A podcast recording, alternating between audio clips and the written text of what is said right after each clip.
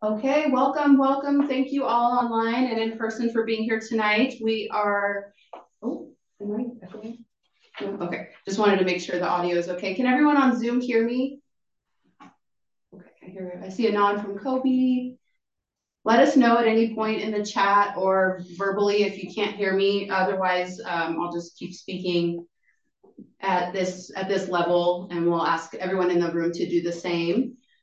Um, but we are really happy to have you all here. We've done a lot of work in the community since the last time we all um, convened to talk about the Kingsgate neighborhood uh, update to the plan. And so tonight we're going to be going over the key themes from both the visioning workshop on November 29th, as well as the community survey that was um, issued and ran from October to December. We also are going to take time to review the drafted vision statement. Um, hopefully you all had time to at least look at that. If not, it should be in your inbox or it should be here for you all and we can kind of look at that together later on tonight. And then we'll be going over some of the key changes and the next steps of the, of the process. I'm gonna hop out real quick to um, mute myself because I'm getting some feedback. There it is. Okay. Good to go. I'll reshare.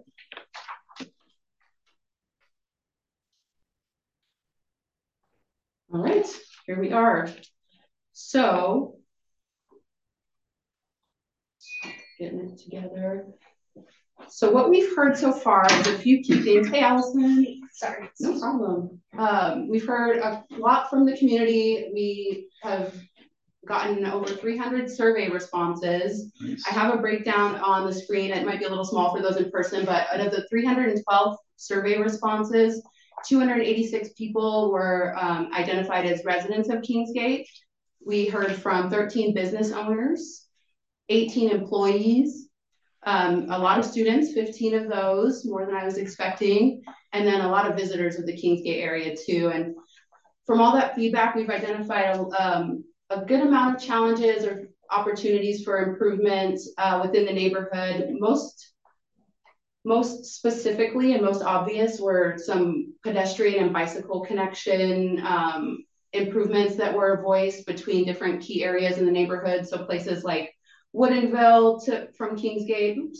Um, we were hearing that folks would like to have more connection to Totem Lake, uh, to the Kingsgate Neighborhood Commercial Center from the residential parts of the neighborhood.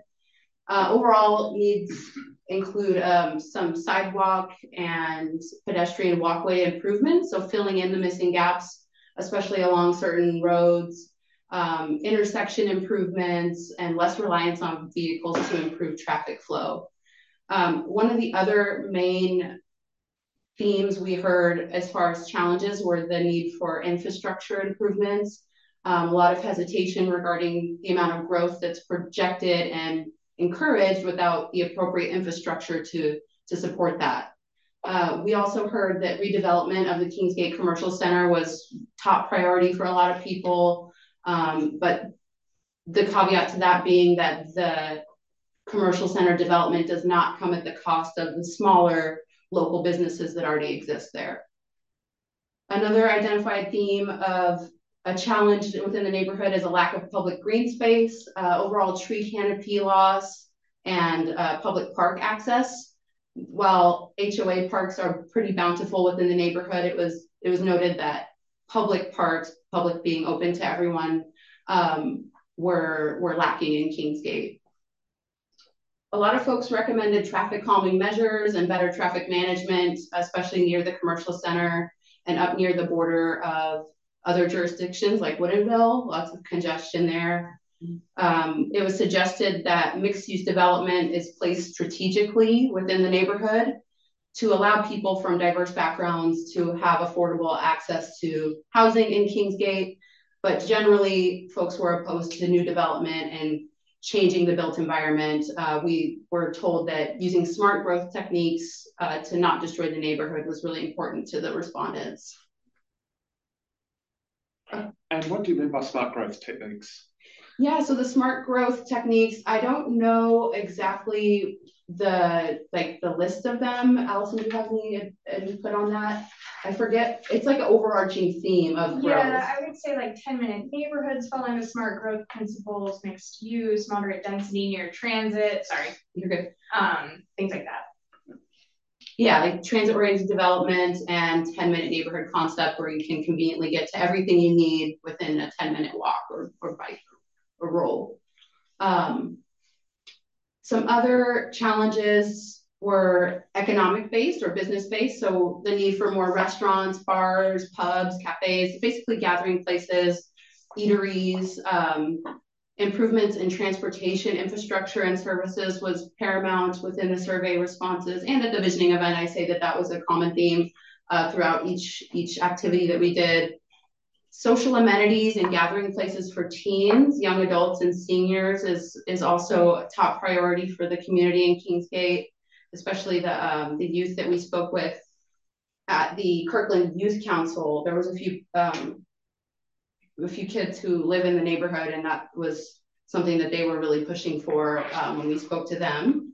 Some desired type of businesses that we asked folks about and they offered input on were small businesses beyond food, um, retail shops on the ground floor with some residential at a small scale and low height above, um, arts and cultural businesses, more restaurants, better grocery options is um, is huge, and we've heard that a lot through the Kingsgate uh, outreach that we've done.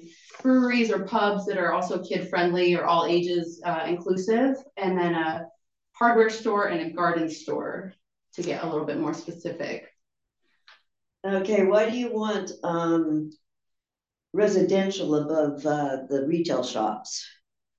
Well, that's just what the survey have, responses were indicating. It's like a mixed use concept where the ground level is open for business right. and then above that to allow and accommodate for more housing. Right, but we don't above. we don't want to be like Totem Lake uh, or whatever you named it.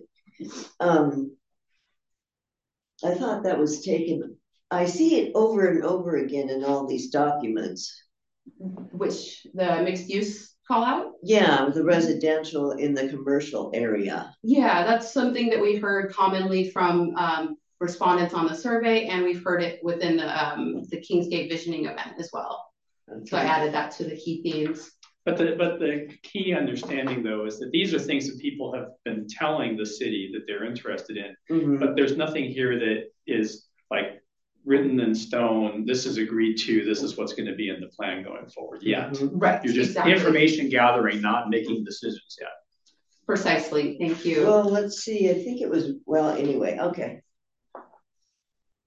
We also heard that um, safe walking and biking opportunities for schools and near school zones was really important. More crosswalks and opportunities for um, traveling students to get to school safely is, is a priority. More public amenities, so outdoor gaming courts, open space, indoor activity and community centers that you can go to when it's cold or when it's raining, um, as well as uh, increased density within the multi-family zones or in, for increased affordability around Kingsgate, especially near the commercial center, mostly at the commercial center. Um, it was expressed that that is where, if anywhere, we should be concentrating growth uh, in Kingsgate. And so that is, um, that's what that last bullet point is, is alluding to. And you're aware that they're building houses down the street on the main drag. Susan, thank you for joining us. Thanks, sorry. Yeah. Thanks, Neil. You're talking about the townhouses where the fire station was? No, I'm talking about the nursery. Thank you. Oh, okay.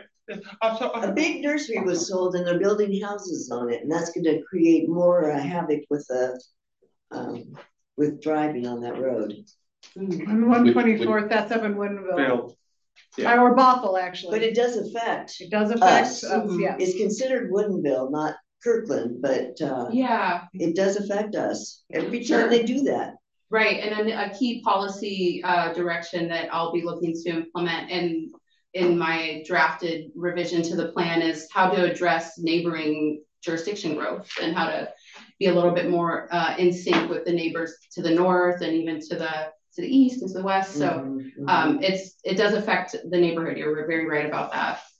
Question, of the people that responded to the survey, do you have information about, are there younger people filling out the survey versus older people? What, do you know, do you have any age distribution? Yes, we do. So there was a, a question at the end of the survey. Some folks preferred not to answer, and um, it's in the survey summary that I sent you. It's like a bar graph. I think generally the age range was mid 40s and up, but we did get some 18 to 24 bracket, um, maybe one or two under 18, not many youth unfortunately took the survey, but we did hear from them in other arenas.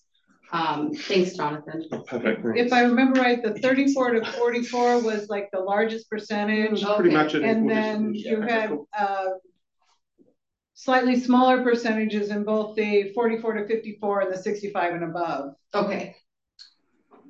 Yeah, that sounds familiar. So middle-aged and up. Some uniqueness and highlights that you all might be familiar with if you attended the visioning event or took the survey um, and saw the responses and summaries. Just some really great things about Kingsgate that make it unique and what we're looking to really build on in the drafted um, plan updates. So the convenient location that's close to shopping, healthcare, and other amenities in other jurisdictions. We're really close to the wine country in Woodinville, um, accessible uh, cities to the north that can provide uh, amenities to the people in Kingsgate. Um, established gathering spaces such as the Kingsgate Library, 132nd Square Park, uh, the Sno-King Ice Arena, just to name a few. But those are really cherished um, through the survey responses that we've heard from and at the visioning event um, access to trails, parks, green space, and walking paths was identified as a highlight of the neighborhood. It's really has a residential feel to it, a great network of neighbors, schools, community activities, really involved homeowner associations that provide a lot of um, community gathering opportunities. It generally feels very quiet and safe is what we've heard from the respondents, although there were other responders and other input that we received that safety is a concern for some areas within Kingsgate, um, especially the commercial center and looking, uh, we'll be looking at ways to, to improve that within the neighborhood plan policies or at least call attention to it. We also heard that um, it is a highlight is that it is low density. It's a well-kept single family home neighborhood, um, a lot of neighborhood continuity, uh, no high-rise buildings was identified as a highlight. The diversity of the people who live in the neighborhood is is really strong, and um, there's a lot of different perspectives that make up the neighborhood, different ages, different backgrounds, um, people of all types of abilities. Uh, one major location-based highlight was the Totem Lake Connector Bridge, was mentioned a lot, access and close proximity to the Cross Kirkland corridor, and other um, bike and pedestrian infrastructure isn't too far away. The schools are high quality. Um, there's a high percentage of dog ownership, which I didn't know. That's a great fact. Mhm. Identified as a highlight. And then neighborhood pools that act as community gathering space, like the homeowners association pools. So those are just some of the great things that we'll be looking to in, um, build upon within the updated plan and really uh, double down on. One thing that I find curious is like you talk about low density single family homes, and yet in the previous slide, it's like we want more mixed use. Yeah. That, that there's a, I see a bit of a contradiction Totally. there. Yes, and it's just a, it's a different perspective that people are bringing and different um, things that they value. Some people really value the low density. Some people see that as an opportunity to increase the density. So we're not um, we're not probably ever all going to agree on that, but it's it does seem that both both have value to them with uh, the neighborhood. Moving on to some new ideas to explore. This was the opportunities table at the visioning event where we got to kind of get creative and think about some new ways to en enhance the neighborhood that don't currently exist. So roadway improvements like roundabouts and other traffic safety improvements that um, can ideally help improve traffic conditions, which is identified as a challenge. Um, Did they say where? In general, that was kind of what I was reading. There were some specific ones that were called out. Um, I don't have the name of the streets um, at the top of my head, but there are some specific locations that I passed on to the transportation planning uh, Mhm, team. mhm. So they'll be looking at that when they update the transportation strategic plan.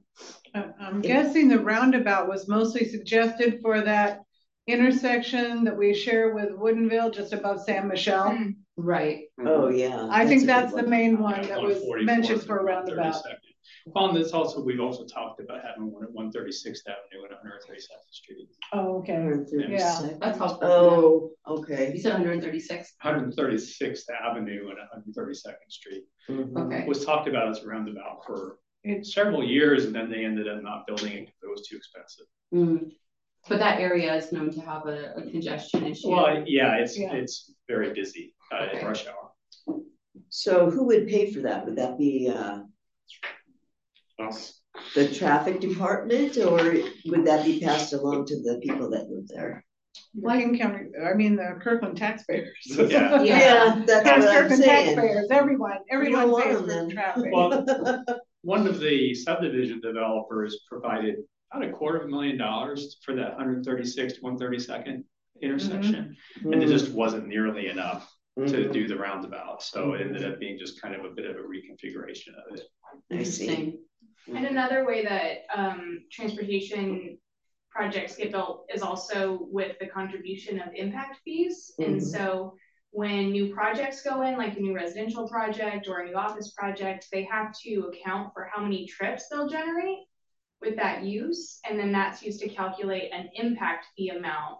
And that goes towards projects that are on our adopted um capital improvement uh plan list. Mhm. And Yeah, so, I'm familiar with that, yeah. okay, yeah, so a few different ways, um, taxes, I don't think it'd be enough, but anyway. Some other new ideas that we uh, were asked to maybe think about or explore was a pedestrian and bike bridge um, to connect Juanita to Kingsgate uh, through an I four oh five overpass. Um, a stormwater detention system that might be established through public and private partnerships. One thing that I did want to bring to the group, both here in person and online, anybody who has any input on rainwater issues or flooding, stormwater issues. I was contacted by our surface water management team and they're doing a project in the high woodlands basin um, all throughout this year. And they're going to be doing a separate outreach process about it for the homes that fall within that basin. But they're going to be looking for potential sites for rainwater improvement um, facilities. So like a, a rain garden or things, things like that. So I wanted to maybe float the question of if anyone here knows of a specific area in Kingsgate, the High Woodlands Basin, um, I should have provided a map, but it's really in that northwest pocket up by Woodinville, um, down to the Juanita Creek and kind of over into Juanita as well. But anywhere in the neighborhood that has um, a severe stormwater issue, they would like to know about. So does anyone have any specific sites that I could Have relay at this time or? Well, the only stormwater problem we really had in our area was when they were building hundred, redoing hundred and thirty second square park, Yeah, that, um, their, Because of the their drainage solutions, Mm. we'll see if they are actually as good as they said they were going to be, but there were, there were some issues early on and some that impact, that had an impact on a couple of neighbors Near the park. near the park, Okay. adjacent to the park. And we're waiting to see if how they did the drainage in the park actually holds up this winter. Right. And, Yeah. and my concern is actually how that Senderos construction that's going on just north of the Toyota of Kirkland, Mhm. where all these houses are on a pretty um, hilly slope. And how Mhm. that's going to survive. What, Mm. it's, it's, it's detaining water right now. But You should see, if you look over the, you should see the water that's being held in there, because there's a clay seam right through the middle of their project. Uh-huh. But that, no, we digress would, slightly on that. I would say I have not heard about very many recurring flooding issues in Kingsgate. Yeah, Um, but I think what we're seeing is that as there's more development and more um, impervious surfaces, that there's more runoff, just kind of Yeah. in general, and that's kind of why we did the 132nd Park project.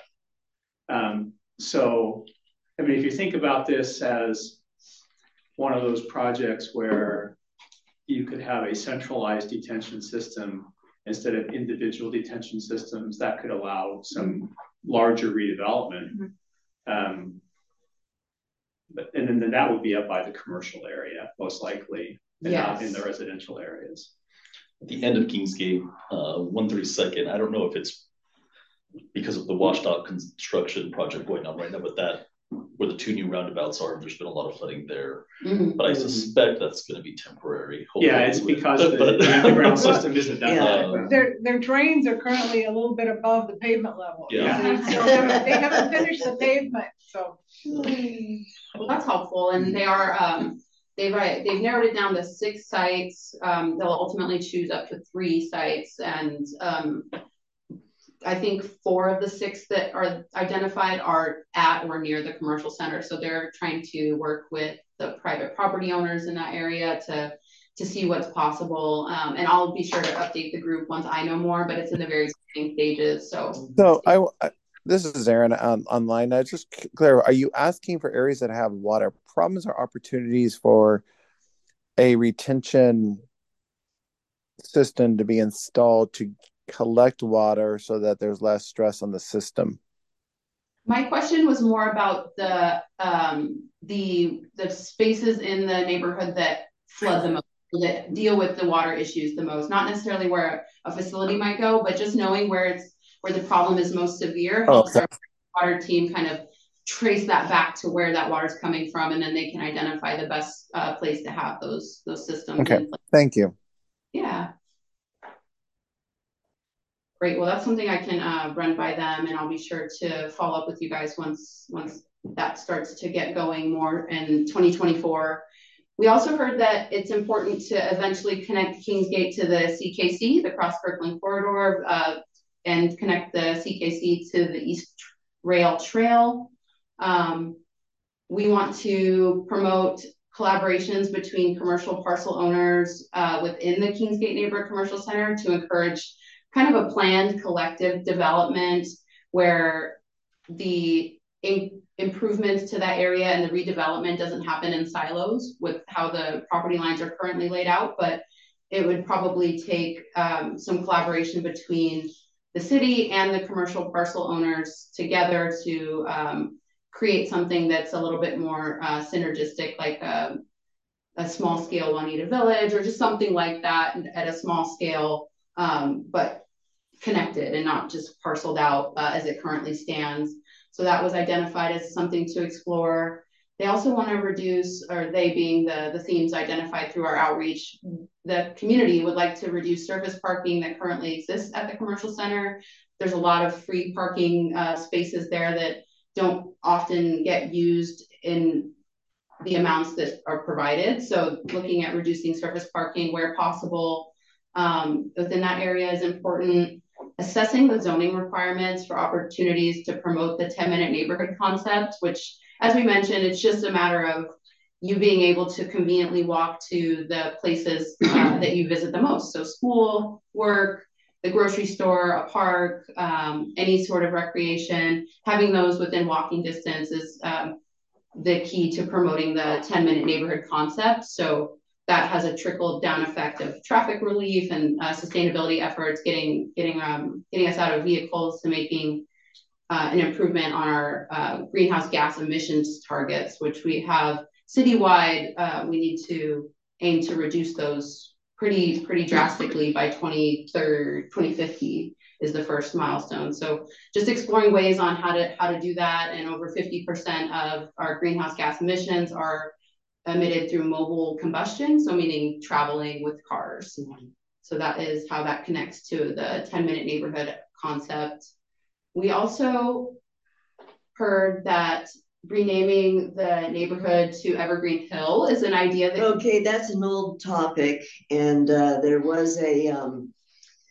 Over two hundred signatures regarding that topic to keep it at Kingsgate. Hmm. Because it would cost too much for all the people to change their signs, their businesses, yeah. and everything else. The, the, the point was not to have anybody change the name of their business. Yeah.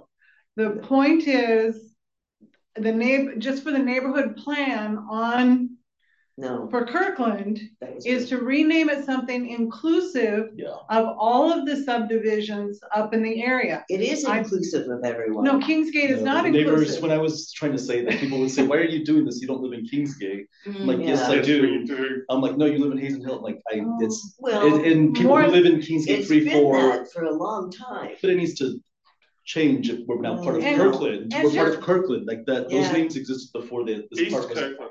This Well, part was I- not Or, part or of. something else, because part of the, I talked to, uh, we've talked to people who lived there before Kingsgate developments were Yeah. put in, Right. and they wanted to call the place Juanita Crest. But the developer just basically blasted the Kingsgate name over and over again for Mm-hmm. the, the major developments that were put up there.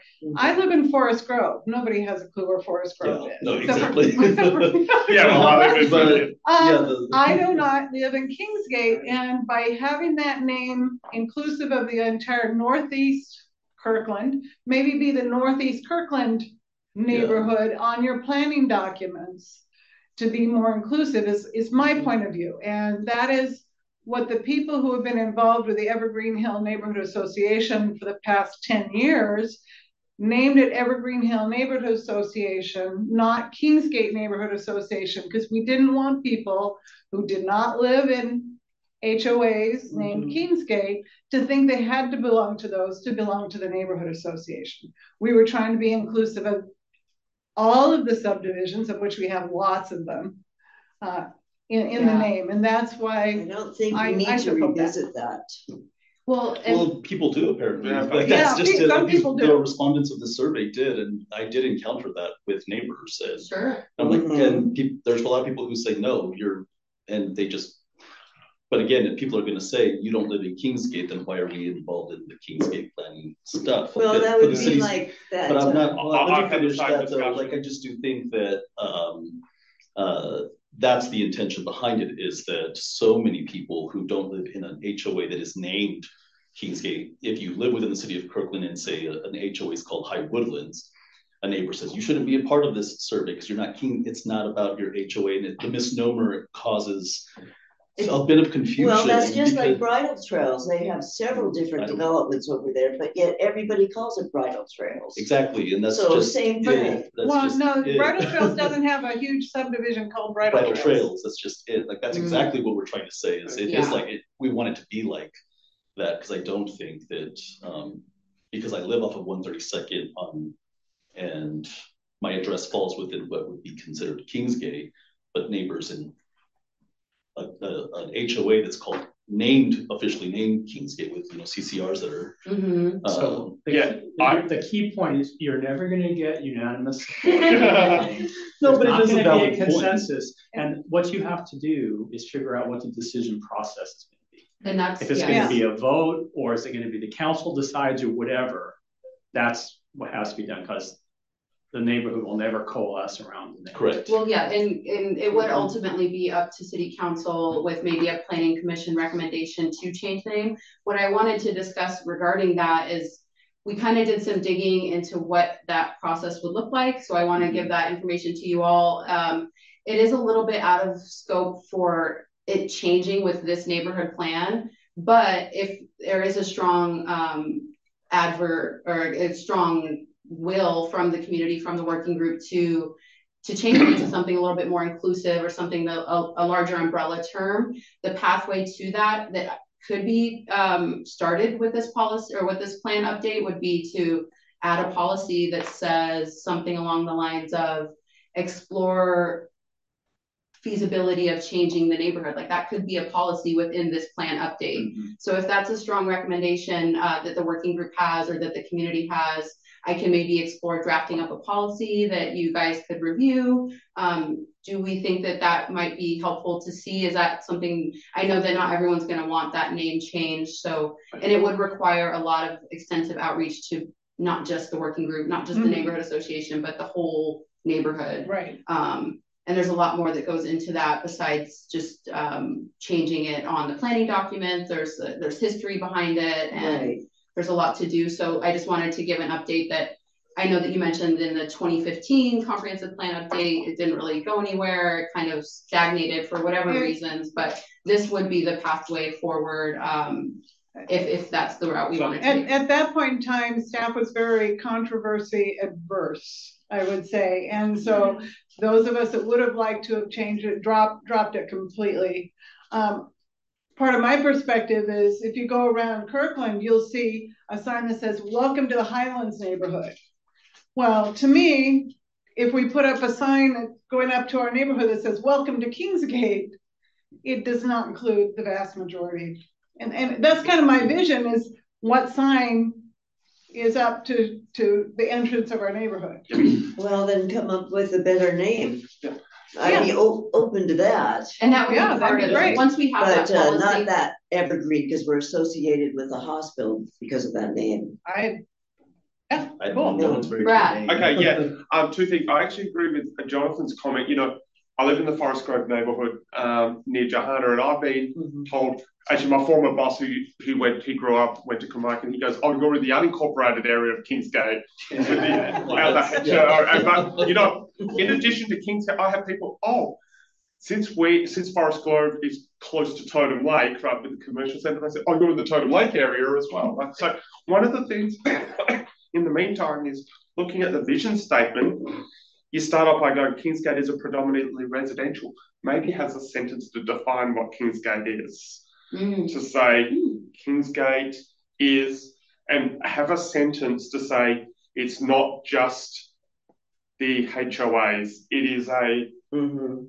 geographic area encompassing the northeast area of Kirkland. Yeah, to really point that out and then, you know, and that'll start the process of also educating people what Kingsgate is. for sure, Well, I think it says it on some of the maps that I've seen yes. with the city. the neighborhood association map, I know has that, that Right. verbiage on there that, um, but yeah, so with the policy, if, if it were to go into the plan, that creates kind of a, a, a foundation for future work studies or future work that the planning department does. So now that it's a policy, we can say, hey, let's explore this, let's take some actions, let's just explore the feasibility, and maybe it's Yeah. not feasible, maybe people don't want it, um, but if, it- if we can at least get the ball rolling with this plan and to look at it, though, quite honestly, I'm, you know, if, if the policy comes up and we come up with something completely new and creative that's not Evergreen Hill, then I'm sure the neighborhood association would definitely consider changing their name to match okay. what the residents come up with. Sure, Yeah. absolutely. Yeah, so just explore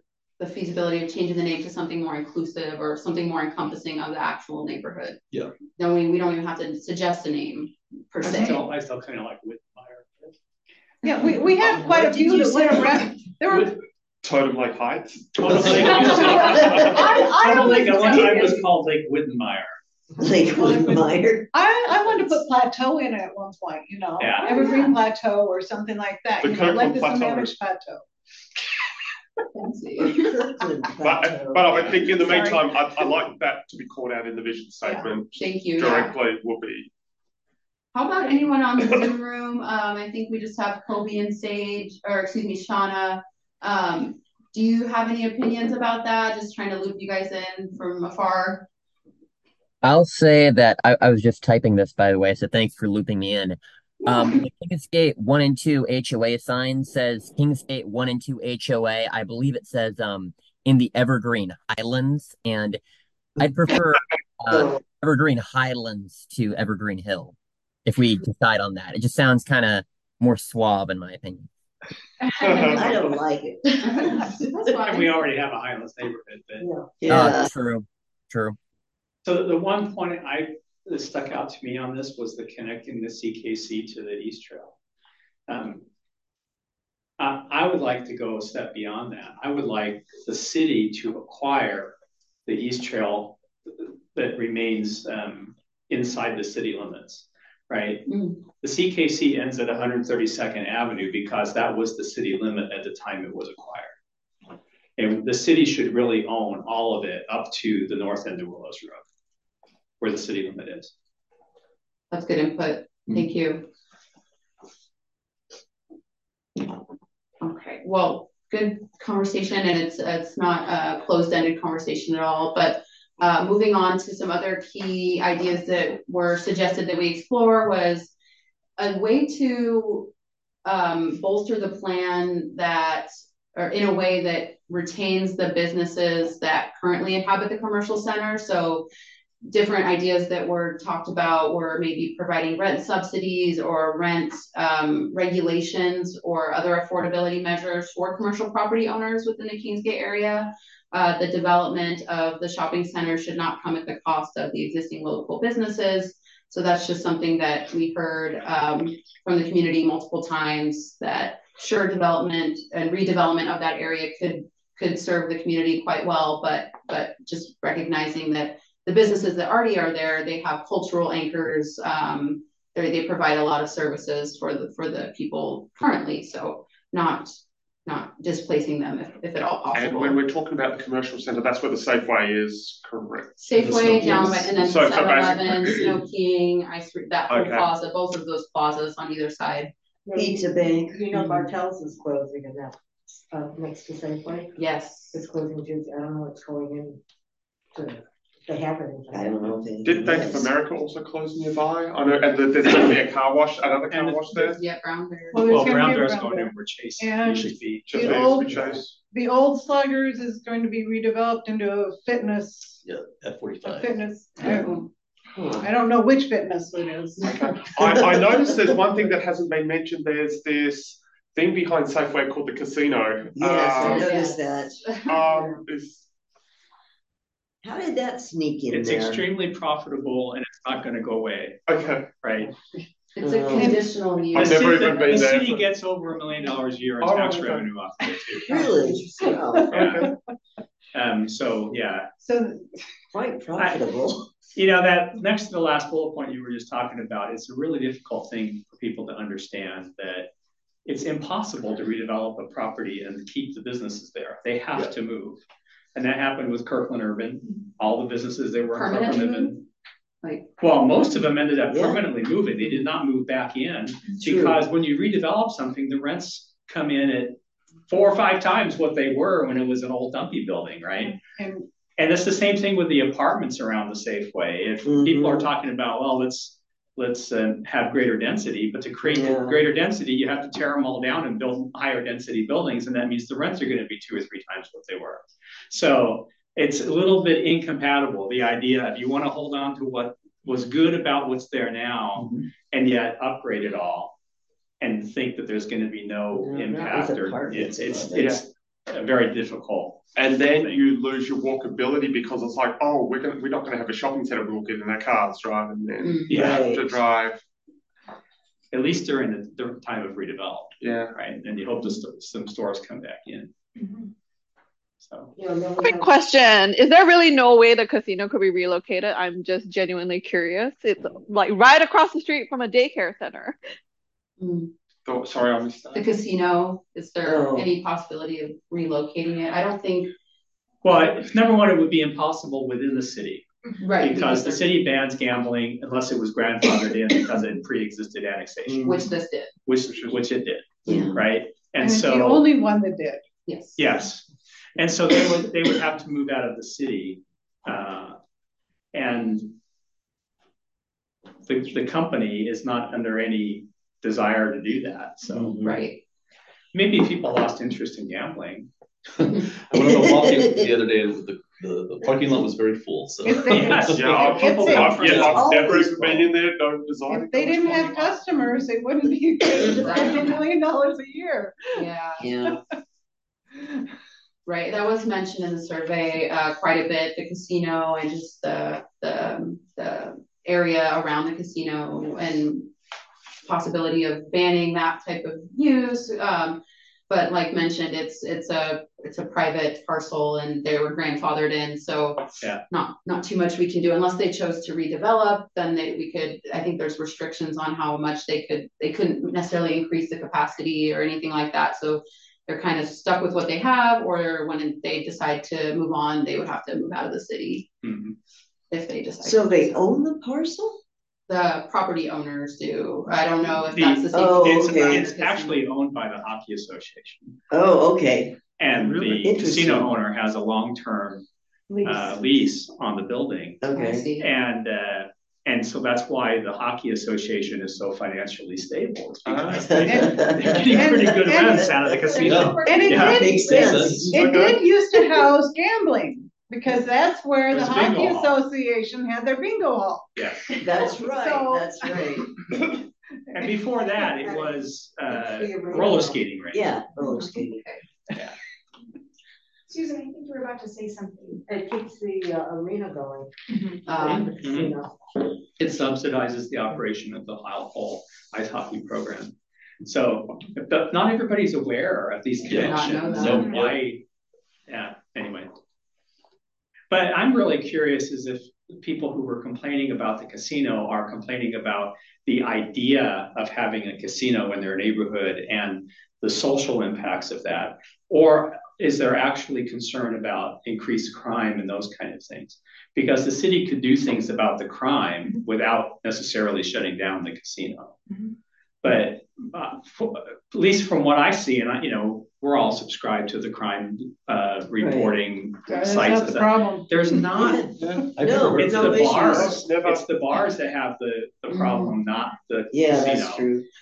Yeah, And it's called a casino, but it doesn't have all the slots and all the other things of a casino. It's a card room. card Mhm. room. Yeah.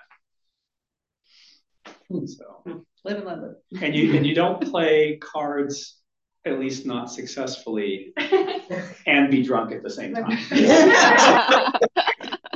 That is wisdom quote I ever heard. Sounds like a guiding principle almost. That's right. I just like to keep my money, period. Yeah, that's right.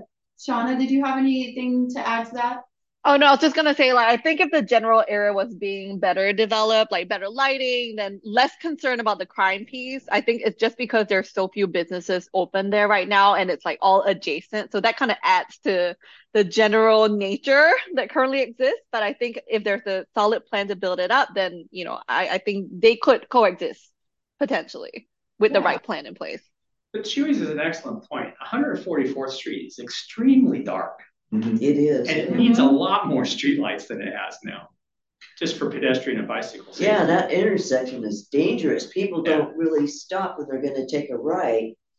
Yeah. Yeah, and that kind of brings us to that last bullet point of establish beautification regulations for development within the commercial center that Okay. call for pedestrian access paths, native vegetation, and lighting for safety. Uh, that was multiple, uh, mentioned multiple times, so, Yeah. yeah, if, if we are gonna redevelop that area, do it strategically and do it, um, in a way that promotes safety and accessibility, um, not just by car, Mhm. Because and promotes green space. one forty-fourth, south of one twenty-fourth. Uh, that's pretty dark. It's only got a couple of streetlights there. Mhm. Does it? Mhm. And it's just, you, To the east, going up the hill. Yeah. no, going in, in, um, going west. Going, oh, yeah, that's, it's Into dark there too. Yeah. Kingsday Highway Line. It just doesn't feel safe. Yes, on 144th west of one. Oh, I know what you're talking It doesn't feel all that safe to walk there at night. Mm. Yeah, there's not too many lights. You're right. And we did get several comments, um, in the visioning workshop specifically about the parking lot of the shopping center. Leandra already mentioned kind of, it's very unutilized, but we got a lot of really specific comments about increasing the lighting, maybe increasing the landscaping in it. So I know we have it on the list to look at ways that we might be able to influence with policy kind of efforts to, to make that employee planning methods to make that more safe or feel more safe. Yeah, more, yeah, more inviting, more, more traffic, because less traffic areas tend to um, Mhm. uh, attract, you know, seedy stuff Yeah. sometimes, so Mhm. uh, just getting it open and sa- safe and well lit um, is important. Personally, I think that parking lot is safe. I need to redesign because the way I've seen people drive around that, it's, and park, it's, uh, Yeah, that's I, true. I was just gonna say that, because it, it's, it's deadly to drop walk in that parking It lot. is, yeah. Day or night. yeah. Yeah, that's good to know. Um, okay, well, shifting a little bit, I wanted to get everyone's opinion on the drafted vision statement.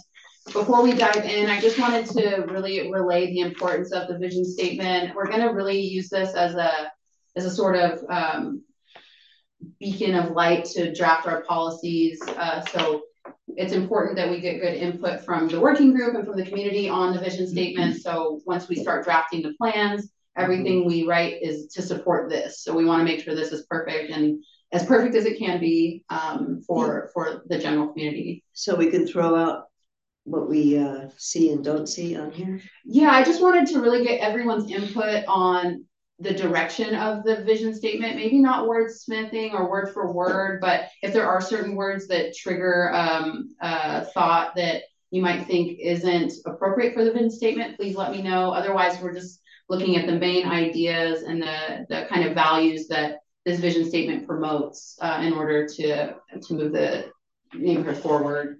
Well, my opinion goes back to the commercial center, and on this, it includes retail service and housing needs. And I think housing needs should be taken out of there. Okay. My concern is um, the transportation issue. Um, we have the um, the low income housing project. Oh, uh, Kirkland Heights. Yeah, and that, and the bus situation is like most of those people who have to go to Safeway. Oh, okay. It's, you know, they're schlepping and it's hard because they don't have a car. Mm-hmm. And um, also just getting in and out of Kingsgate, the whole transportation, if we're going to lower our carbon footprint, um, we have to do something about transportation. Yeah. Besides, walking and bikes are great, but not everybody wants to ride a bike. Or can. Not everybody wants to walk. Yeah. Or can, yeah. And the buses, they've taken some of the routes the area. Yeah. Yeah. Um, I'd like to propose an addition on paragraph three. Improved and well maintained parks. I want to say improved, well maintained, and accessible parks. Mm-hmm. the reason I say that is 132nd Square Park, there's a lot of reservations required to use it. Right. I turn it into more of a community park where people can use it for. Yeah, there's only like four hours of open field time reserved each There- week for general public. Yeah, there is open A field time. week, four hours a week. Wow. Yeah. Yeah, that's a that's a great uh, point. Adding that they need to be accessible to all. Um, Actually, accessible or open, but I mean, yeah. yeah, yeah. Or The, available. the word accessible means mean ADA. Yeah. Maybe we could look at putting something in there of like, um, unscheduled, we'll think of a better word, but Yeah. unscheduled, you know, because I did, we did hear that at the park opening, I know there was a mom that said her, her kids would go and just play pickup soccer with Yeah. whoever was on the field and she was concerned. Spontaneous About that. play. There you go. Spontane- like. Spontaneous, Yeah, we, opportunities for spontaneous use of athletic fields. Does the city make money from the reserves when those uh, fields are reserved? yes. Yeah. They're rented by the leagues. Do you have water here? Um, We do. Uh, where did you? Oh, let me get one for you guys. Oh. thank you, Allison. Thanks. There's a- So right over here by the sink. Yeah, sink Okay. right over in the corner there.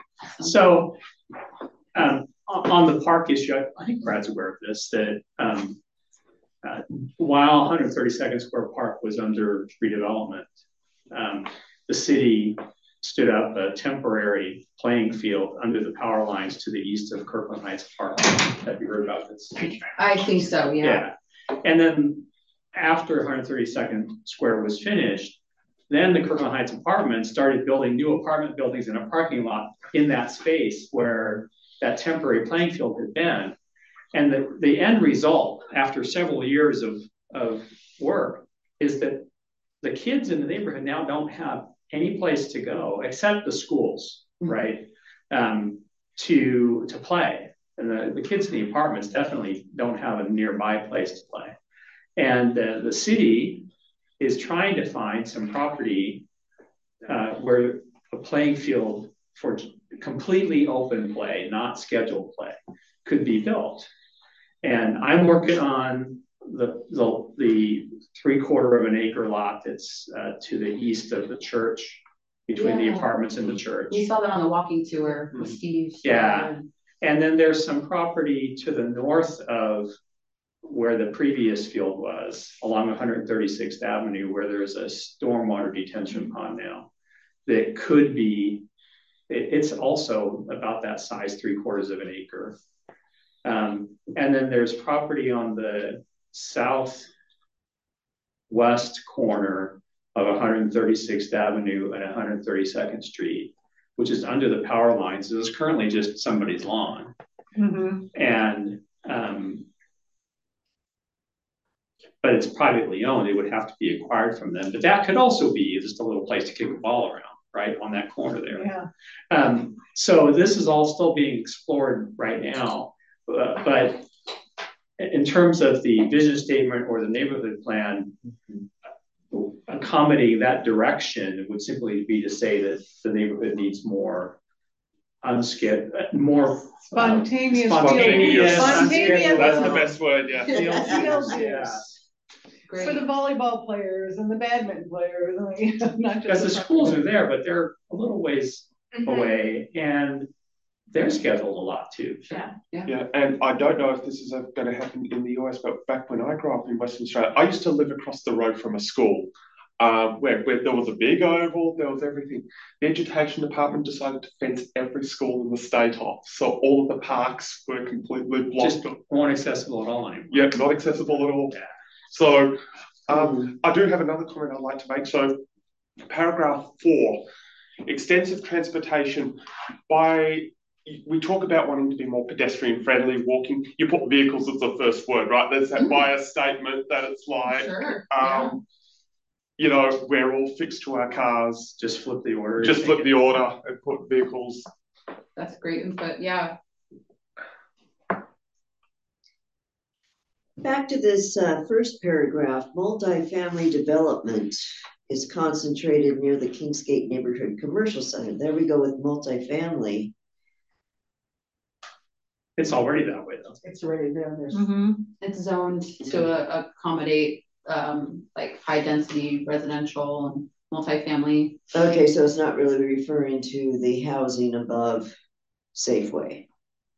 That could be, it could, that would possibly result Like up out the of the hill. current zoning, that we would need to change the zoning for that. Oh, It's okay. already. If you, if you look at the zoning map, that shopping center is completely surrounded by multifamily. Mm-hmm. Yeah, The Okay. shopping center itself, I think, allows heights up to sixty feet already. It's just that it hasn't redeveloped, but it's Yeah, already no, allowed we there. don't Want that. And the whole sentence includes and along transit routes where most infrastructure exists to support it. So it's not just saying to put the multifamily by the commercial center. Mhm. It is specifying a couple other places. And where else would it be put? We don't have anywhere. or go up. It would take, it would take a developer who wanted to assemble a bunch of existing single family Mhm. parcels and, Mm, and, uh, scrape them off. and No, thank apartments. you. But that's what it would take. There's not, there's not that much undeveloped property left in. No, Kingsgate. there's not. Have Odell, like, have developers approached the city about one of the parcel, like one of the sections of the commercial center? Um, like, when I hear people in the survey responses talking about that, is that something that's been floated? Um, uh, that's ever been contemplated? Is there interest for that? Mhm. Does it mean it would take a private investment? A lot of that stuff, I, I gather that the city has no control if, if no one's gonna build. right. Like, the- it's not, you know, the, the, the city's job or the government's job to, to go and do that, but, um, to accommodate when an applicant comes around and says, I'd love to, you know, contact the seller and say, Mhm. these three, this part of this building I'd like to buy and then redevelop it to make it three stories and, Yeah. you know, a mixed use or something. And I just wonder, is there even, because ultimately, I wondered, I think we discussed it a little bit or scratched the surface in our first meeting um, back in October, and I just wonder, like, is that what we would love to s- answer? Like, would we like to come up with like a pocketbook of answers for potential developers, or this is what could the, No. the residents in the area have have said? Um, uh, you know, on feasibility for that, you know, as part of the feasibility study or something, something we're along gonna those leave lines. that area yeah. alone. That's what the consensus was at the uh, meeting with all the. I don't think any of us have authority, No, but, we can't just say no. um, but like, is, had, I, I guess I'll go back to my original question, which is, Okay. is there interest in, in that? I haven't heard of anything in recent history. I did Yeah. ask around for planners that have been with the city longer than I, and I haven't uh, been aware of any specific scenario. Allison, do you want to quickly talk about the um, changes to the general kind of land use chapter of the comp plan and how we might in the future explore the the why behind the lack of development?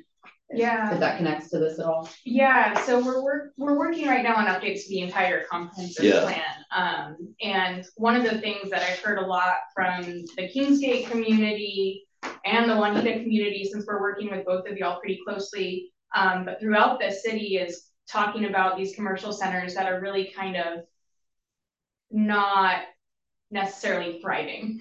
Um, and I think we're hearing, you know, not consensus, it's not everyone, but I think from the people we've heard from, the majority of folks have kind of commented that we need to look at something that can sort of revitalize those areas, something that's going to encourage more businesses to fill those spaces, possibly look at redevelopment because they could be areas that are already well suited for more housing development because we know we need more homes for the people that are moving to Kirkland. Mhm.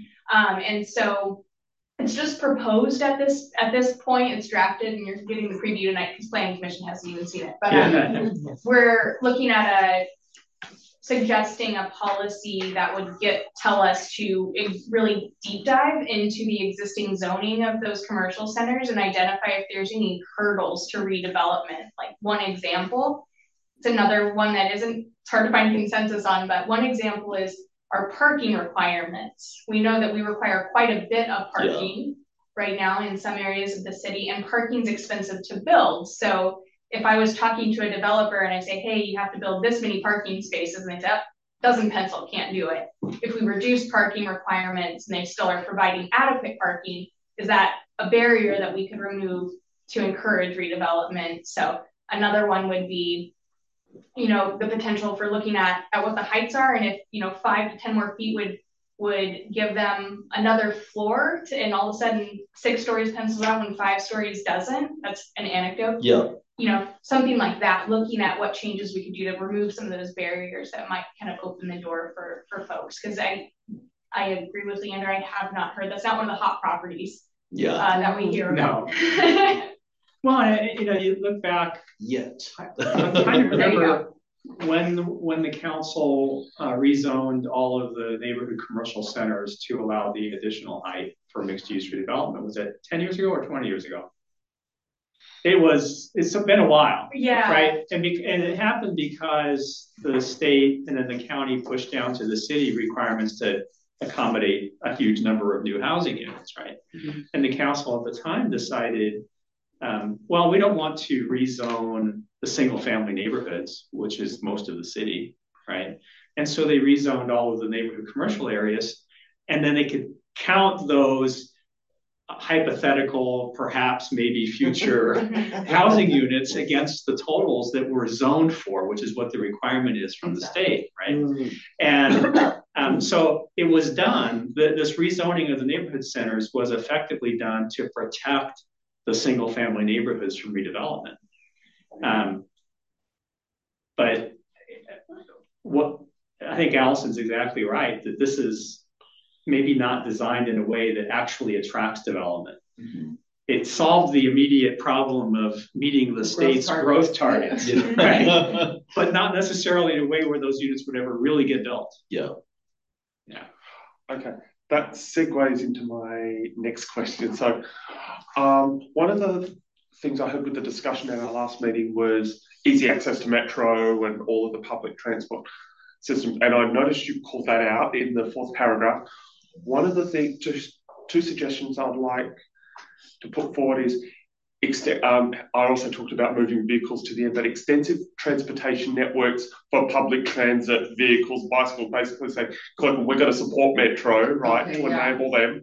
And secondly, I like to strengthen the last sentence by saying the neighbourhood benefits from reliable and frequent transit se- services connecting all residents and both internally and maybe put a sentence is to for residents to quickly access those transit services because at the moment the, i mean I have to walk downhill, um, or I can walk to the street to get the bus that goes once or twice a day, right? Or I'd go um, do a 10 minute drive, right? And once I'm in my car, yeah, yeah, I'm not gonna go, oh great, I'm gonna park my car to use that. Although I'm looking forward to when Sound Transit goes to Redmond, if I need to go to Seattle, I can finally drive to work and then Yeah. catch the train. But, but um, you know, I think it would be good to call out that hey, it's the transit's easily accessible for all residents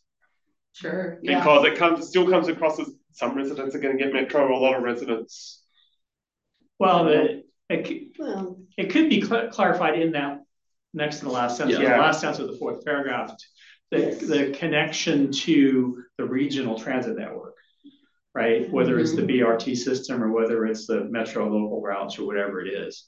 Um, but I really like the word internally there Yeah. because I, Yeah. I think you guys know, I've been an advocate for many years about having neighborhood shuttles within Kirkland. And we really need a shuttling Kingsgate that just goes around the circle, right? Yeah. And and uh, uh, you know it's expensive, but Kirkland's getting to the point financially as a city where it can afford to Yeah. do some right. things like that, and not have our future transit needs completely dependent on Metro Mhm. because Metro is more and more inclined to, you know, skew their service hours towards areas that are viewed as more needy than Kirkland. Mhm. And uh, And it shows. yes, yeah.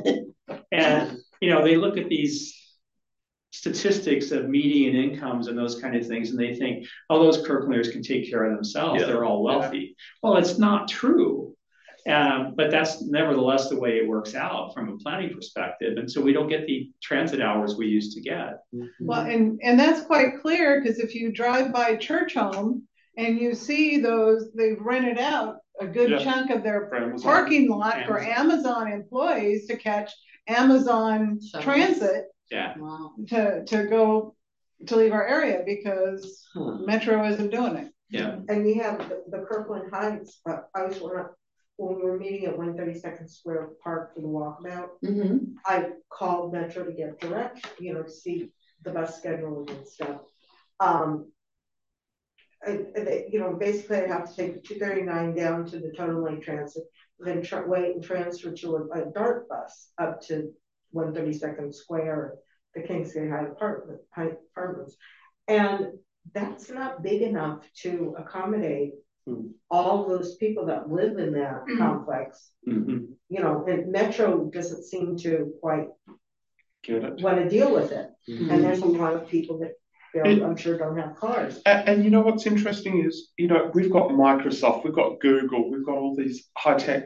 For me, it's most times it's a 15 minute drive from my home in Kirkland to the campus. I decided to take the bus one day just to see what it was like. Two hours there, That's two hours slow, back, and, yeah. and, and I'm like, Yeah. It's like, no, that, no, no, thank you. Um, but you know, I mean, You gotta Oh. catch the two two five, the two two five that goes, that bypasses us, goes through Totem Lake and then goes to, Yeah, but I mean, it's a, it's an effort. Um, Yeah. But I mean, with a lot of these big companies, that's where it, it, it'll be interesting to see, has there been any traffic studies where most people go from and go to? And it's like, Metro, use that data to see, can you be able to put a bus route that Right. complements that data? But anyway, I digress. Yeah, it's really, it's imp- it's important input. Yeah. Um, so we'll rework that to It's like- emphasize the transportation. the direct one to. Microsoft, it bypasses us. Yeah. Starts in Totem Lake. You were gonna say something before I. I've discovered that. Uh-huh. Just to get to Woodinville, now that they're redeveloping Woodinville, um, it's a pain, you have to take, off to the, um, where Brickyard is, I think it's right by the entrance by the freeway, and wait for the next bus, and it, it's not the safest place in the world, it's pretty Mhm. empty. I've had friends had their cars broken into at Brickyard. Yeah, so, and you know, so who wants to take the bus to Woodinville, you know, Right. as I tell everybody, if they don't fix this, I'm gonna start driving. And that was- It took me a second. Um, Yeah. One of the ideas I think for the, the vision statement, I would like it's a purely stylistic, but that last sentence making it the first sentence. Okay. So Okay. Kingsgate is an inviting, age-inclusive neighborhood in which all people can grow up and grow old comfortably. Everything that we've been talking about so far uh, stems from that right there. And I think starting that there, then that can guide and help organize the rest of the vision statement. Um, because I also just like from a writing pers- uh, style, Kingsgate is. I know what I'm I'm about to get a definition or a, or a vision, and that introduces me to the vision. Yeah. And I think starting with that, and then everything else we can kind of organize and style later. But I'm loving all these suggestions. But I'm like, there's our that's the visions. Mm, That's, That's the vision intro to the vision. That's the thesis of Yeah. the vision statement. And- There was one. And in addition to that, Kingsgate is an inviting age inclusive neighbourhood in the northeast area of Kirkland. It's where people can grow. Um, And then you've got that big sentence, you've defined what Kingsgate is, and then Um, one thing that did stand out to me is I question how, and it's just a food for thought, but the, the phrase tight knit, um, where that the, the the origins of that in the vision statement, because if it is inclusive, tight knit doesn't always scream inclusive and welcoming No, and inviting. Yeah. and inviting. Yeah. Like, I mean, Clickish. it's uh, Right. yeah, Oh, and I I think it see. screams that a little With a bit more than hometown feel, I. things like that that I just think we want to celebrate our diversity, make sure that Community you're feel. coming here um, and invite more people here and uh, show that there's demand to live here, that those developers can come and create that housing that we want. Yeah, community sounds good. community Um, feel. Okay. Yeah. Yeah, because because tight knit could also feel as, you know, we are our own little enclave, Is right? Seattle freeze? Yeah, that's, yeah, that's It's so tight knit. Am I if, they, if I don't fit in the We're net, will I, kind of I Yeah. Yeah. yeah. Um. How, there's a piece of legislation, I just sort of glimpsed at the thing, that, um, out of the, as the assembly committees passed, uh, a change where single-family lots could be divided in half for, uh, tiny homes. Um, it just got voted out of committee, and I don't know, will that supersede HOA rules? I, we haven't reviewed, at least planning hasn't reviewed that one yet. Um, I, I just heard about it this afternoon. I'm guessing it's in my inbox to review, um, for the legislative work group. That's for subdivision or, I think it has to do with reducing minimum lot sizes or Yeah. capping minimum lot sizes, so Okay. it open up Yeah. a lot more land for redevelopment. Um, I know we did some research, our city attorney's office helped us do some research into how HOAs were impacted by the middle housing legislation that passed last year, so we probably need to look at it again with them. But we could try to do some of that research before we, we meet with you again. Because, I know in Kingsgate three and four, you'll have to go to witness protection if you divide up their lots. Yeah.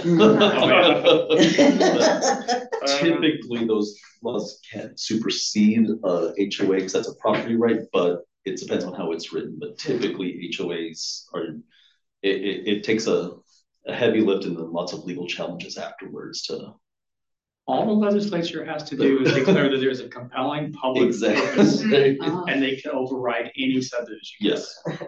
And they've done it multiple times. Mhm. And Yeah, Toby will scary. in a, in a witness protection program. Yeah, Because right now, almost just about every existing subdivision in Kirkland, not newer ones, but older ones, have a, have like a, on the face of the plat that none of the lots shall be subdivided. Yeah. And we've subdivided plenty of them. Um, that Huh. specific one though, we, we Mhm. take a look at it, but I, I think, yeah, he's on the right track. So going on to this tight knit feel, um, I'm going to wordsmith this a little bit more. So paragraph two, you've got middle um, in the middle of the paragraph. These types of then activities enhance the social fabric of the neighborhood, right? That sort of feels like, oh, this social fabric is sort of defined. Defined. I would propose maybe these type of activities enhance the community feel or keeps this neighborhood com- How about it just enhances the neighborhood? It, it just enhances the neighborhood. yeah. Yeah, I mean, Which sentence are you talking about? this is the um, Halfway down, these types of activities enhance on the second yeah. paragraph. So um, line five of paragraph two. Okay. I've been reviewing documents all day, so So what do you want to change it to?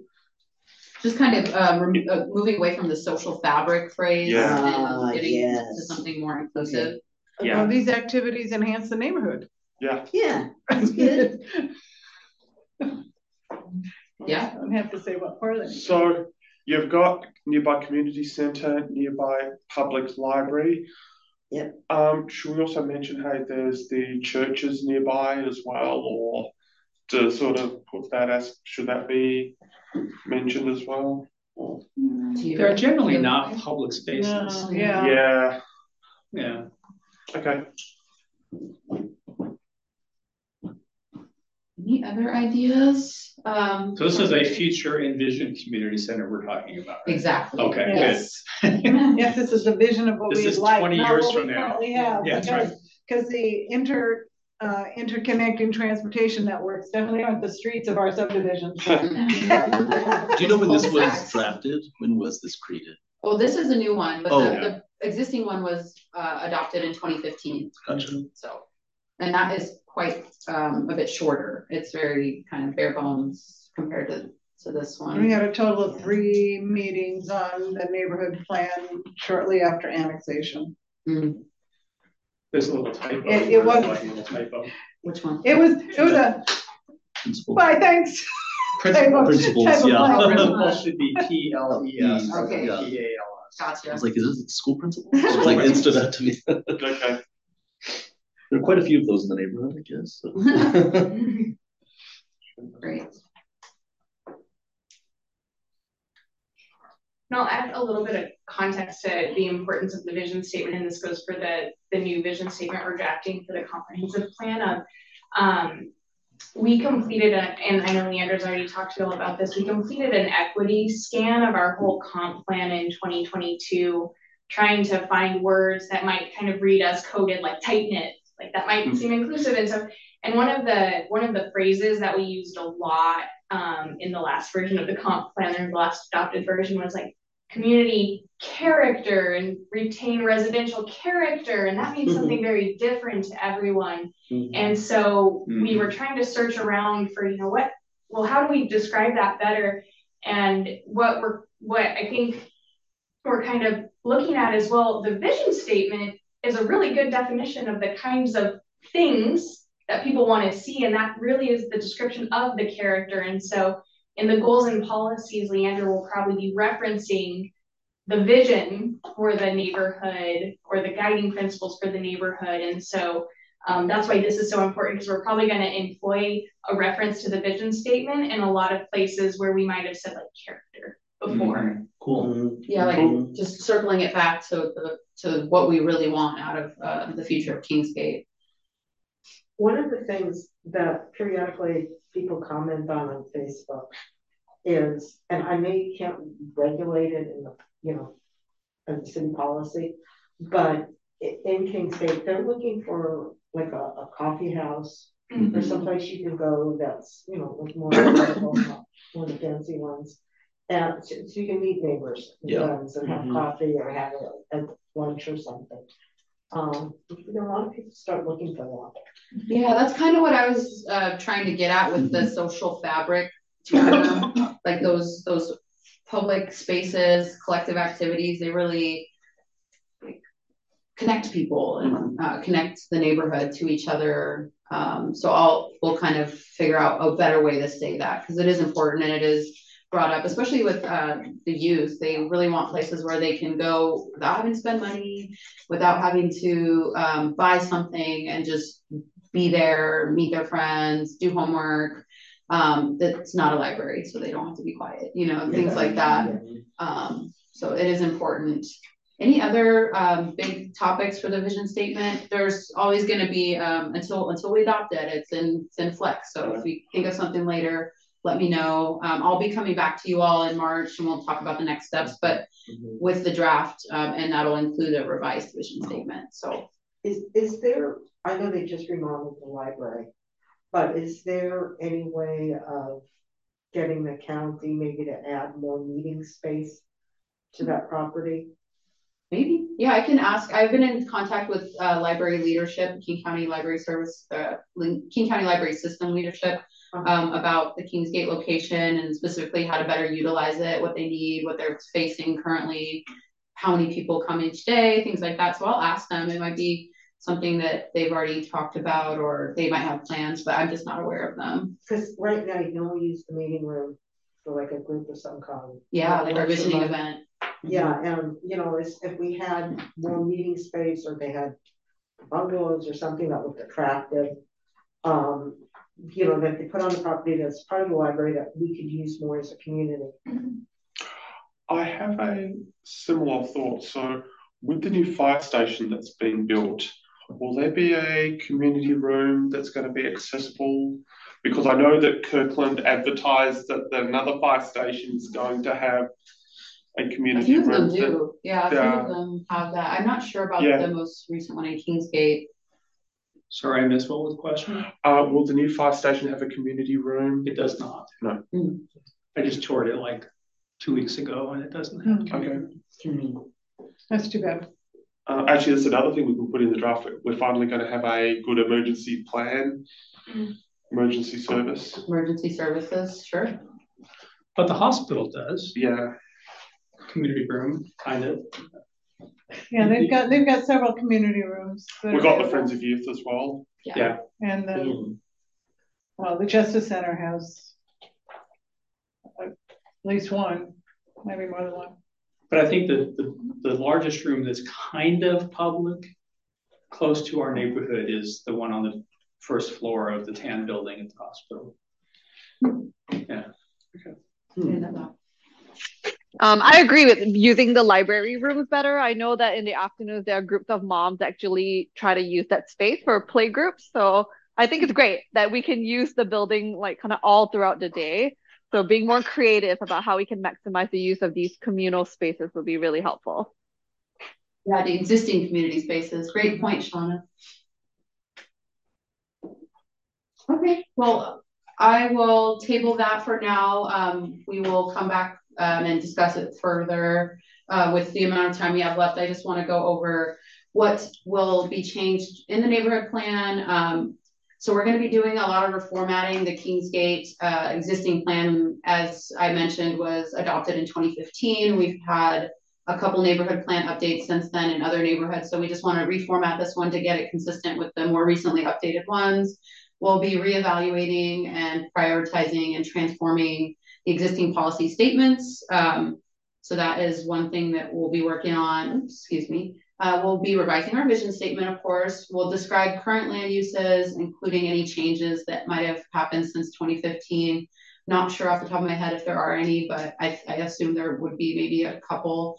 Um, we're going to consolidate the historical text about the area. So there is a historical portion in the existing plan. It's not very Kingsgate specific. So we're going to do um, a, a consolidation of that and throw it into the comprehensive plan um, like in a, maybe in an appendix where all the history of Kirkland lives and anything that's still specific to Kingsgate, like if some some um, native happenings or historical structures exist in Kingsgate, we would leave that in the neighborhood plan. But other than that, we're just going to be taking the general Kirkland history uh, text and moving it to a general part of the comprehensive plan since it's not necessarily Kingsgate specific currently. Um, We'll have a sort of equity scrub is what we're calling it, where we look at the narrative text within the neighborhood plan to make sure it's welcoming to those who live and work outside of the neighborhood, but might want to live here. Um, things like tight knit and uh, community character can be um, dog whistles of sorts. So just um, being cognizant of those of those terms and getting rid of them and replacing them where we need to. We're going to have some policy text um, and support text for our middle housing efforts that have come a long way since 2015, our affordable housing policies and uh, multifamily zoned areas. Uh, we want to be consistent with the housing element within the general comprehensive plan. And then we're going to be adding a lot of support to several citywide plans like our um, housing strategy plan, our sustainability sustainability strategic plan. So how are we going to um, meet those greenhouse gas uh, reduction targets, specifically in Kingsgate. Uh, transportation strategic plan is also being updated, so we'll, we'll um, want to be consistent with that. Uh, the Kirkland Parks recreation and open space, the PROS plan that was adopted last year. Um, we will increase the amount of supported text for that document as well. And then just updating any out of date text or text that's no longer relevant.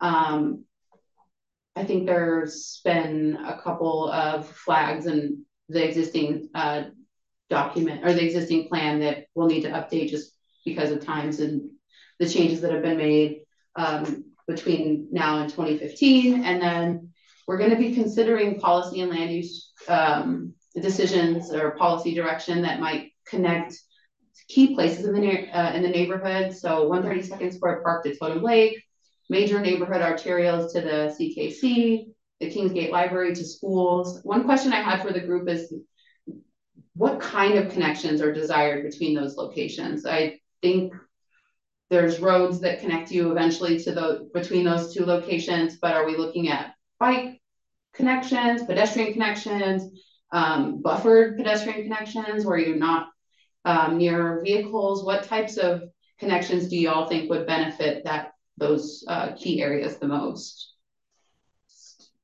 I would say bicycle and pedestrian to the CKC.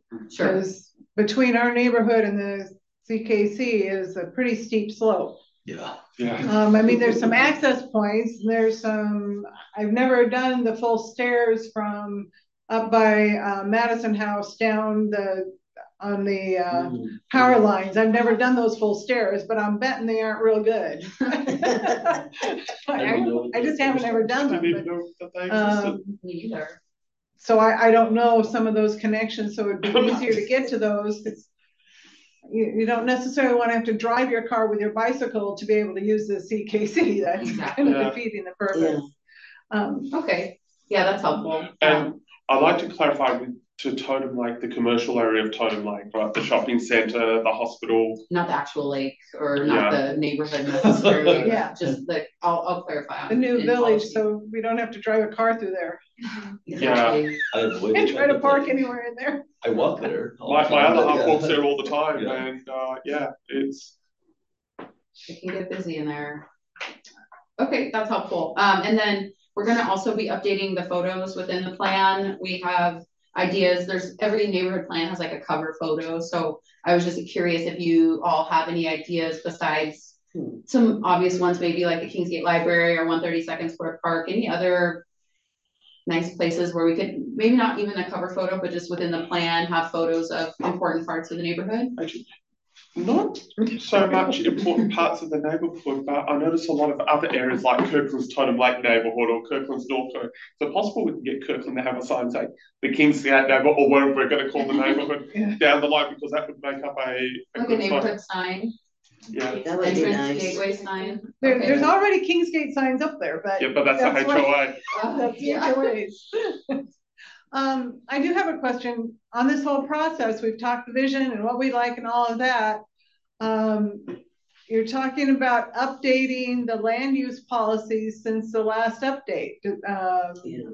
have there been any community, um, any individuals or staff members that have recommended any land use or zoning changes within our neighborhood that we will see before the plan comes out, the draft plan comes out? Not for Kingsgate, no. So there have not been any community initiated land use requests.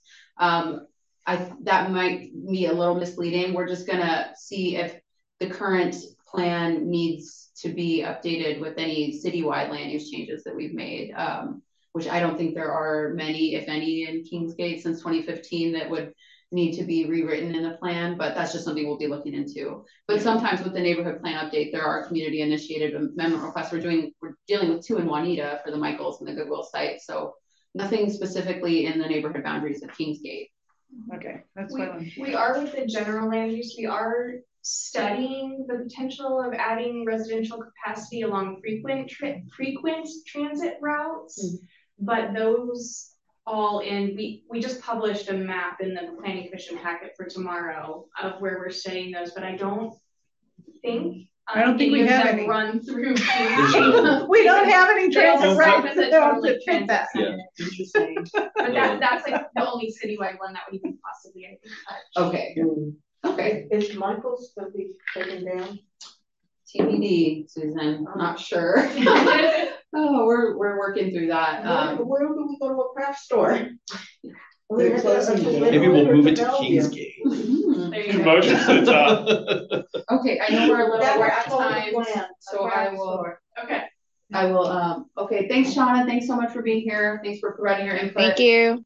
Thank you. Bye. Thank you. Just to review quickly the next steps, so with the guidance from the working group, um, and the recommended vision statement as a guiding light, we are gonna prepare and edit the draft plans from now until we meet next, which will be probably sometime in mid-March. Um, the working group will then receive the drafted plan in full. You'll be able to comment on the drafted plan. We'll take your comments um, to planning commission for a study session on that draft plan in April.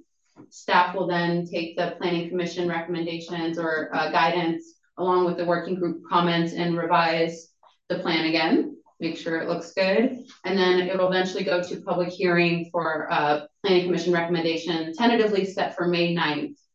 Um, after that, after they make their recommendation, city council will be briefed on the drafted plan. And we're shooting for an adoption later this year around uh, November for this plan. That's just kind of letting you know the next steps and the opportunities for um, more input as well. Could, could you send me this slide so I can send it out to my membership so they know what the upcoming steps are so they can participate if they want? Yes, and that brings me to my next slide. I will do Oh. that. Um, but just stay involved and we really, uh, really value the, the community input. We can't, I couldn't have done this, um, drafting without you all. So by staying involved, we are hoping that some or all of the working group can attend the planning commission briefing at the end of the month or attend the city council briefing. Um, oops, not at the end of the month, but that'll be at the end of February. Just to, uh, give your experience and um, share your experience with council and with planning commission and provide your insights to them directly as they're the, the they're the ones making recommendations for how this is going to play out. So if they hear it from the group, it, it tends to bolster any um, any ideas that you have. And then participating in the review of the drafted plan. So the next working group is uh, scheduled for March and we'll really be leaning on you all to help us get this um, tailored up in a way that makes sense, in a way that we can build on it for the next 20 years, or at least when it's up, uh, until it's updated again in 10 years. But you'll send it out as a Word file so we can Yeah. comment on it and send it to you in writing because Yeah. I, I I have some business travel and in March I might not be able to attend that meeting. Okay, yeah, no worries. It'll, it'll come to you well in advance too. So you'll have a chance to look at it, uh, provide input. And then in, in March, we can record that session and, uh, send it out Is that date already set? mid-March. Okay, well, as soon as it's set, I'll pull the group. let us know. I'll, I'll Yeah. pull, I'll pull the group, um, to figure out which dates in March are, are best, most available for you all and, uh, we will go from there. At what point do we receive the uh final version of the vision statement that we worked on today? That'll be next time we, uh, actually, the In the final, draft. the, yeah, in, It's a The- draft. next well, the time. final, final won't be until, I would say, May 9th is when the public hearing will happen, and that's the, we're gonna be bringing the finalized draft to planning commission. Okay, And that'll include the updates he- that we did here, as well as all the policy updates, that's right. so, Mid-March, we'll see another one. Yes. I'll take the feedback that we talked about today, as well as some other feedback we've received. Switch it up, tailor it, and then you'll see another draft, but that necessarily, or that won't necessarily be the final draft. Cause it up, then has to go to planning commission, they might have comments, we'll incorporate those comments, take it to them again, and then we'll go to council.